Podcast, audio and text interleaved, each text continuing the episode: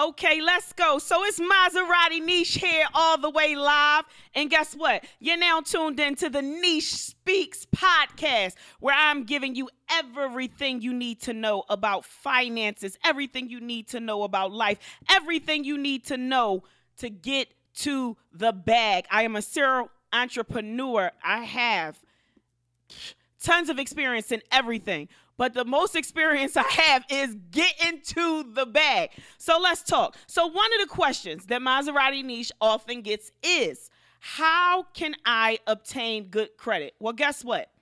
I understood that there was a major need um, to educate and to empower and to inform and enlighten my people about financial literacy, because there is such a huge lack in the community, especially communities similar to the ones that I grew up in, inner city, inner city, inner city communities, sorry, y'all, inner city communities um, that just do not have um, resources that will educate on financial literacy. So it brought me to being very passionate about educating our people, because America is ran on credit. Let's just face it. When you want to get a new car, when you want to purchase a home, when you're trying to get a business, when you're trying to obtain business funding, the very first thing that they ask you is, what are your credit scores? So with that being said, how is it that majority of the African-American community have no clue about what credit is, how to build and establish good credit, how to maintain it, and how to leverage it, which is the most important thing. I don't want you guys to just feel like, oh, I need good credit because I need to get a car. Like, there will be time for you to ball out. There will be a time for you, you know, to do those things that's going to get you the bling and all of that kind of stuff. But what I'm specifically talking about is leveraging your credit. How do we do that? First things first. You will be told that, you know, you can purchase a home with a minimum of, you know, a five eighty credit score. You do not want to do that. You want to know why? Because your interest rates are going to be high as hell. So we want to avoid high interest rates. So how do we do that? We do that by obtaining good credit. If America is ran off of credit, then that is something that you will definitely need. And why aren't you taught about credit until you're an adult? And by then you are ready to mess your credit up. And when I say an adult, basically, when you get to the point where you want to purchase a home, you know, you're like twenty-six years old, twenty-five years old, and you're like, I want to buy a home. But by then, you done already ran through your credit. You done, you, you done blown your credit. You messed it up. Your parents probably done got some things in your name, and they done jacked your credit up. So how do we do that? So the goal is the seven hundred Club. So what you don't know, or what most people will not be able to tell you, is that once you reach that seven hundred Club, it is definitely game time. So some of the bigger banks like P N C, um, what is it? Um, P N C, um, uh, Citizens, um, uh, Bank of America, uh, what's another one? B B and T, and some of the larger banks, they want your minimum score requirement to be at at least a six eighty, okay? In order for you to get their credit cards, personal credit cards, in order for you to get personal lines of credit, in order for you to get personal loans, in order for you to get home loans, business loans, business lines of credit, et cetera. They want you to be at a six eighty, but what you don't know is that seven hundred Club is going to make your chances more likely of you getting approved. That seven hundred Club basically lets a lender know that you got your ish together, meaning you pay all your bills on time. So I'm not saying that, you know, anything less than the seven hundred Club isn't good enough for you to qualify, because clearly they want you to be at least a six eighty to qualify. But I'm telling you that that seven hundred Club brings power. So if you want to be powerful and you want to look good on paper, aim for that seven hundred Club. So what are lenders looking for? Rather, if it's you're trying to get a, a mortgage, rather if it's you wanting to purchase a car, if you want to, you know, eventually be able to get access to business funding, what are they looking for? Your credit is actually your financial portfolio. It tells a lot about you more than you think on paper, okay? So basically, if I'm looking at a credit profile and I see that you have some minimum credit card payments of, let's say, twenty-five dollars. So you're responsible for making the minimum payment, which is twenty-five dollars a month. And I pull your credit and I see that you have been late for three months on that credit card with a minimum credit card payment of twenty-five dollars. What is that telling me about you? What is that telling me about, you know, your, your, payment habits? What is that telling me about your if you're responsible or not? What is that telling me about how you manage credit? What is that telling me about you financially? Well, what it's telling me is that you're not even capable of paying twenty-five dollars a month on a minimum credit card payment. So why would I be willing to lend you ten thousand dollars? Or why would I be willing to give you a goddamn credit card with a three thousand dollars limit if you're having a hard time managing your existing debt? So payment history makes up thirty-five percent of your credit score.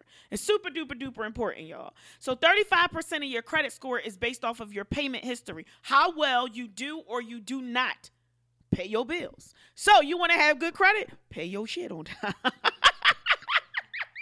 No, but seriously, if you really want to have good credit, pay everything on time.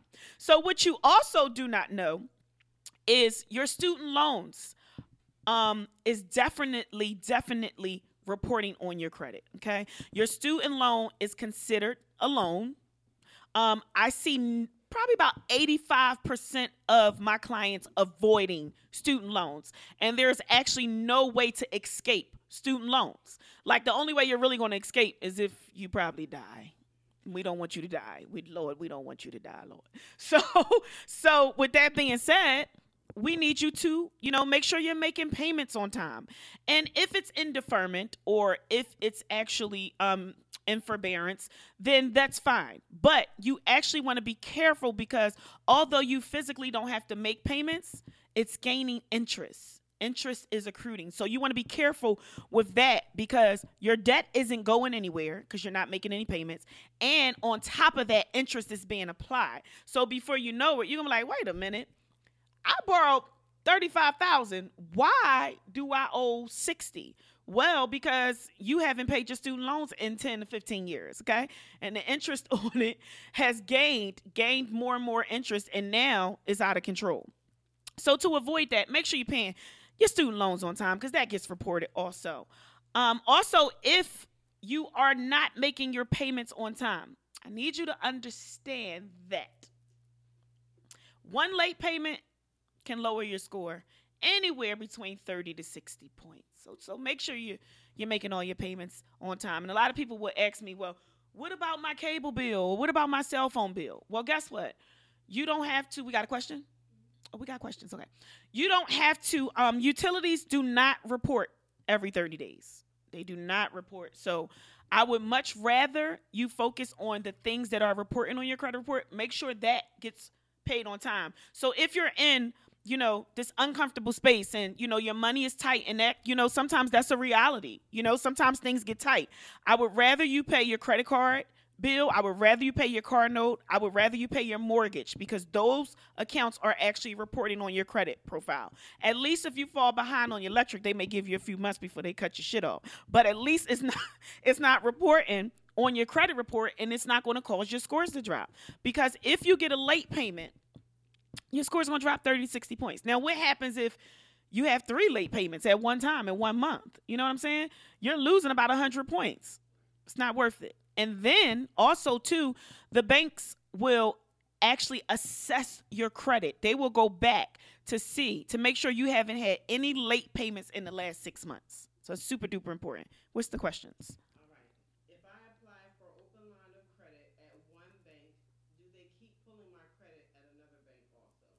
So if you're going in, so basically, um, we just had a question come in um, from the Instagram Live, um, and they asked if I apply for a personal line or business line.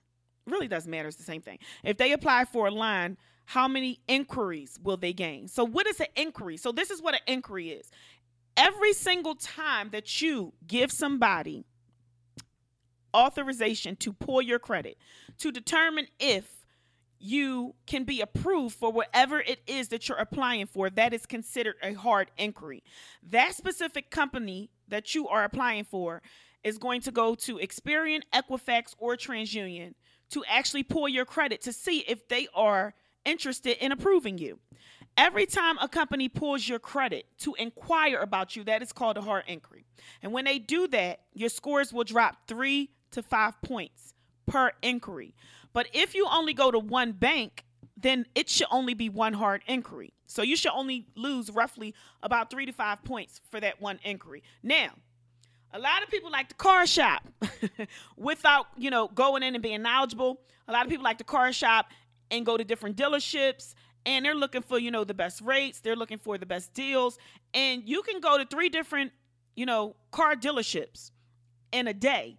And what you do not know is these dealerships are pulling your credit because they are trying to sell you this car. So the dealership may submit that loan application because you're applying for something. So now that specific bank is going to inquire about you to see if you're credit worthy enough, if you're credit worthy enough for them to lend. So now you went to Nissan. Nissan may have submitted your loan application to three banks. So now that's three inquiries. Then you went to a Honda dealer. Honda may have submitted your loan to four banks. So now that's that's four, five, six, seven inquiries. And then you go to um Toyota and they pull your credit, and that's another three inquiries. So now you just walked away with ten hard inquiries for the day, based off of you car shopping. So then when you go to pull your credit tomorrow, you'll notice that your scores have dropped, and that will be the reason why. So you definitely want to, um, when I'm shopping for a car, I already know that my scores are in the eight hundred club. So I'm walking in, I'm super confident, I'm going in, you know what I'm saying? I already know, listen, I just need numbers. Numbers will make make or break this deal. So when I go in, I already take my credit report that I pulled, and I'm talking to, you know, the car salesman, like, listen, I'm interested in this. And what are the rates? What can you give me for being, you know, in the eight hundred club? And what you also don't know, that there are different categories that you will fall under based off of your credit score. So like A, B, C, D, like different tiers. So the lower your credit score, the higher the category that you're going to fall under. So for instance, I'm in the eight hundred club, so I'm in tier A, which means that I get the best rates possible because of my credit score. And then you'll also see these advertisements on T V where they say no money down and this will be your car note and woo woo woo. Well, that is geared specifically towards certain tiers. So if you know that you're not in tier A or B, then you wouldn't qualify for that deal. So you got to be careful with that as well. Any more questions? Talk about what's the best way to get a house. The best way to get a house. So there are several um different ways to get a home. Um, I just had a home buyers class yesterday um, that we taught, me, Maria, Toya, and Andres. So Maria and Toya are two realtors that I speak highly of. Um, their reputation is awesome. They they um, are really qu- good quality women outside of just being bomb-ass business women and realtors, and also investors themselves. Um, I trust them with my clients, and the um, homeowners workshop went really, really, really, really, really well. So in the first time homebuyers workshop, of course, we had different people with different experiences from different walks of lives. So some of them was like, okay, so me, there was this couple and they said that they wanted to purchase a home, husband and wife. And the wife had pretty good income. The husband had pretty good income. The wife thought that her scores were worse than her husband's. But after I reviewed everything, we determined that it makes more sense for her husband to get approved for the mortgage. I said, first and foremost, when you are a couple and you are deciding to purchase a home, and, you know, a lot of women, especially the sisters, we like, oh, you put me on this deed, I'm going on this loan, something happened. So we look at it from that aspect. But you have to understand, when both of you guys decide to sign on that loan, now both of you are carrying a debt. So here's the thing. When you are purchasing a home, there is a such thing called debt to income ratio. So if you have too much debt, then quite naturally, you won't get approved, or you will get approved for a specific amount based off of your existing debt. So the more debt you have, the less you're going to get approved for with this mortgage, because it has to make sense for the banks and the lenders. They like, well, if you got a car and you pay a thousand a month, your student loans is a thousand a month, your credit card debt total equals three hundred a month, and you want this three hundred thousand dollars mortgage and you're making three thousand dollars a month, it doesn't make sense. They're not going to be willing to give it to you. So what I told them is, I said, listen, your husband's income is strong enough for him to support the loan on his own. His scores were, he came to me, actually, he said, I actually came to you for credit building. So we had got him three lines of credit. We got him the Credit Medic Secure Card. We got him um, the the New Coast, and we got him the jeweler's account. So at that point, he had a total of um, ten thousand two hundred dollars worth of revolving credit. But he still doesn't have history. So his credit profile is really, really premature. So what we decided was his parents have good credit. Okay. His mom and dad have eight hundred credit scores, seven hundred credit scores. I said, listen, tell your parents to add you to the credit scores. Once they add you, he said, oh, my mom got some old accounts too. Them joints like fifteen years old, twenty years old. I was like, excellent. The older they are, the larger the credit limits, um, the, the better the payment history, the more it's going to impact your credit score. So the higher your scores are going to go. So he said, cool. So I said, when you do that in thirty days, check your credit again, and your scores are going to be in the seven hundreds. You go get that loan. We work on your wife's credit and get her where she needs to be, and then she can kind of piggyback off of your trade lines. And then once her credit is straight, we can go and get her a duplex. So now y'all have your primary home where y'all living at, but now you also have an extra source or extra streamline of income coming in that can actually help support your mortgage.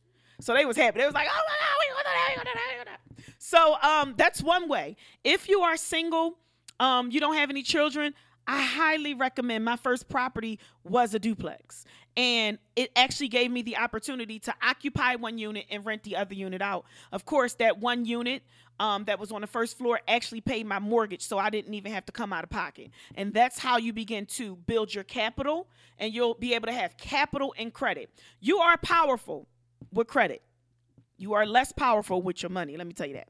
So one hundred thousand dollars in credit is more powerful than eight hundred thousand dollars in cash. Okay.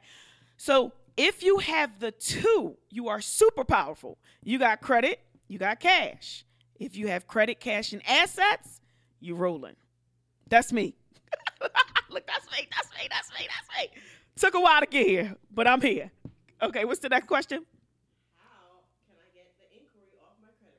So you can get inquiries off your credit report. You can definitely do that by disputing them. Now, you want to, you have to speak the language um, lawfully or legally. There are certain things that the credit bureaus cannot do that are against the law. So when they break the law, they have to delete the accounts that you're disputing if you have some validity, if you have some, you know, reasons that this should not have happened because you didn't do this on their end. So you got to kind of reverse it and give it back to them. And if they're breaking the law, they have to delete it. So you can dispute anything on your credit report. Honestly, you really can. As a consumer, you have that right. So you can dispute the inquiry. And if you get those inquiries off, um, then you'll notice your scores will go up the same amount that it decreased when they pulled the inquiry. Also, we do inquiries too.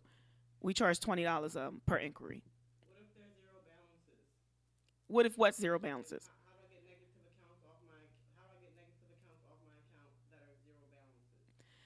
So actually, um, one of the things, so this is one of the things we discussed too at the home um, buyers um, workshop yesterday.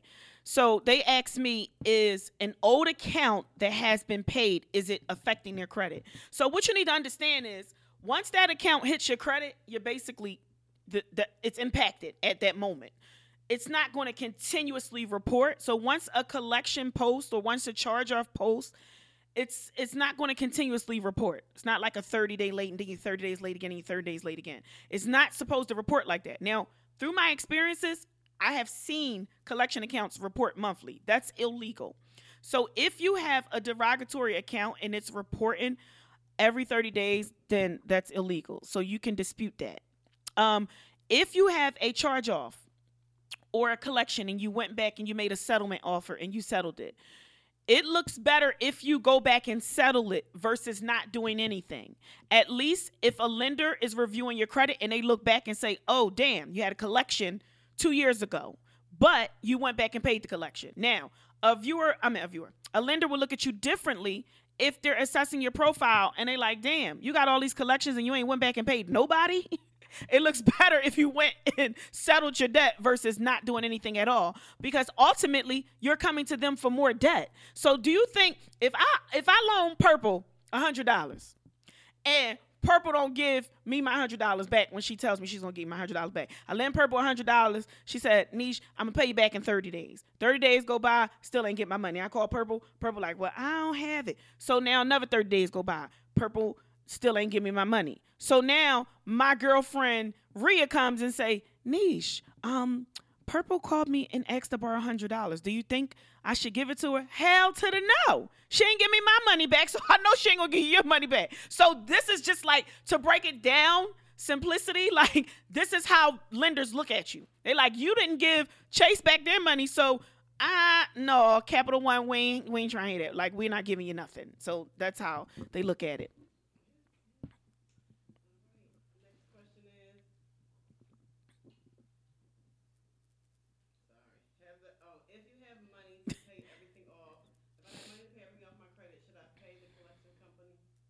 So listen to me.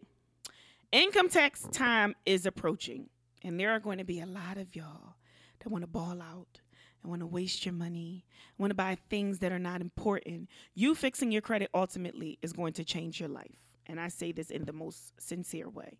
It's really going to change your life, because once your scores are up high enough, you're going to save thousands of dollars um, by paying lower interest rates, okay?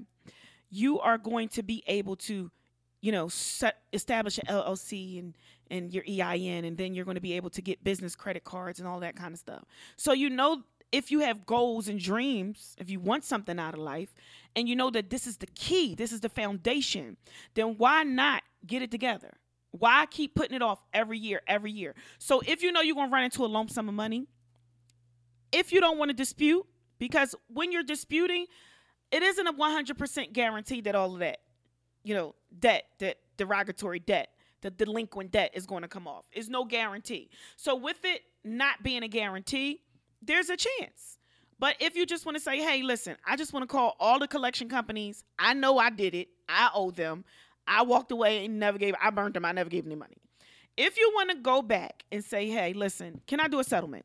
And you do a settlement, your scores won't go up from you paying off old collections. So let's be clear. So don't think, oh, I'm going to pay off all this stuff and my score's going to go up, because that's not the way it works. It's not going up. But it clears you from owing anybody. It's no longer hindering your growth. It's no longer preventing you from moving forward with getting personal loans, personal lines of credit, personal credit cards, business loans, business lines of credit. It's not hindering you anymore. And you can't go get a mortgage and you still have all this exist- existing debt. So paying off your old collections will not enhance your credit scores, but it definitely will free you up from all of that debt. And it looks good that you want to rectify that. The other thing is, what a lot of you guys don't know is collection companies offer P F Ds. What is a P F D? A P F D is a pay for deletion, where you are actually not trying to negotiate a settlement. You're basically saying, hey, I owe Capital One one thousand dollars from three years ago. Three years ago, I had a credit card and I just stopped making payments on it. So Capital One probably sold that account by now to Midland. Midland Funding is a collection company. Midland Funding is coming up on your report. They're saying that you owe them twelve hundred dollars. So Midland purchased the debt from Capital and they put interest on it. So now you owe twelve hundred dollars. Now, if you say, I want to do a pay for deletion, you're not trying to negotiate a settlement. You're basically saying, listen, I want to give y'all this whole twelve hundred dollars that I have, but in exchange, I want you guys to delete or remove this account. Anytime a derogatory account, rather if it's a charge off, rather if it's a collection, whatever it is, once it is removed from your credit profile, even if you're disputing it, once it is removed from your credit profile, you will see your scores go up. You will see your scores go up anywhere between five to twenty-five points per deleted account. So that's a good thing. Any more questions? To who? Step one of the credit? Oh, okay. So step step one of the credit. So back to the to building, establishing your credit. You want to make sure that your payment history is on time. So let's just focus on that. If you are horrible with paying bills, put your shit on auto pay. Have somebody else pay it. One, one of the things that I do that keeps me on track and keeps me very responsible, I'm very disciplined in my finances. I do not play. I'm not somebody that just preaching and I ain't practicing, okay? So you want to make sure that you're paying your bills on time. So I have like this little envelope holder thingy on my counter, and I actually have all of my bills. I'm old school. I'm not really good with checking my emails and making sure I pay my bills that way. I need to physically see mine, so that paperless stuff doesn't work. And then I date it with a red Sharpie, and I put it on my kitchen counter. I'm in my kitchen every single day, four, five, six, seven times a day, so I'm able to see that. Um, and I know when my bills are due that way, and it helps you maintain that. So the payment history. You want to make sure your credit utilization, uh, you don't understand how important that is. It is very important for you to make sure that your credit card balance balances remain below thirty percent of whatever your limit is. So if your credit limit is three hundred dollars, thirty percent of that is thirty bucks. Do not exceed that. Don't go beyond that. If you go above thirty dollars, then you'll notice that your credit scores will drop. So your credit utilization is super important, super impactful, and I need you to take that discipline and manage your credit card debt. If your balances are high, I guarantee you, I guarantee you, if you get it down to ten percent, I know I said that the max is thirty. If you get it down to ten percent, you'll see an increase in your scores anywhere between fifty to seventy points. Promise you that. The next thing is the length of your credit. So how old is your credit? Some people like, oh, I'm just a cash person. I don't do credit. That ain't my thing. Da, da, da, da. Well, the longer it takes you to start building credit, the shorter your credit profile is going to be. You get points, a lot of points, for age, the age of your overall credit, okay? So you want to make sure that you start establishing credit ASAP. The last, no, the, the next thing is the um, new credit. New credit makes up ten percent of your credit score. So be careful with those inquiries when you're applying. Also, the new credit, once that account posts in thirty days, you will see it impact your scores. It will go up some. The last thing is mixed use credit. You will have two types of credit on your profile. It's either going to be an installment account, which is a loan, where you make monthly installments every month until you pay it off, or it's going to be a revolving account, which is your credit cards and your store cards, okay? So you want to make sure you have a, com- a combination of the two on your credit profile, some installment accounts, some revolving accounts. So that's basically the five factors that make up a credit score. So your scores are ultimately a reflection of those five factors. So once you master those five factors, you are on your way to the seven hundred Club. I am Maserati Niche. It has been a pleasure serving you guys. I'm loving on you. Make sure you tune into the next Niche Speaks. We're giving you everything that you need to know. I'm going to show you how to get to this bag. I'm loving on y'all. One, take care.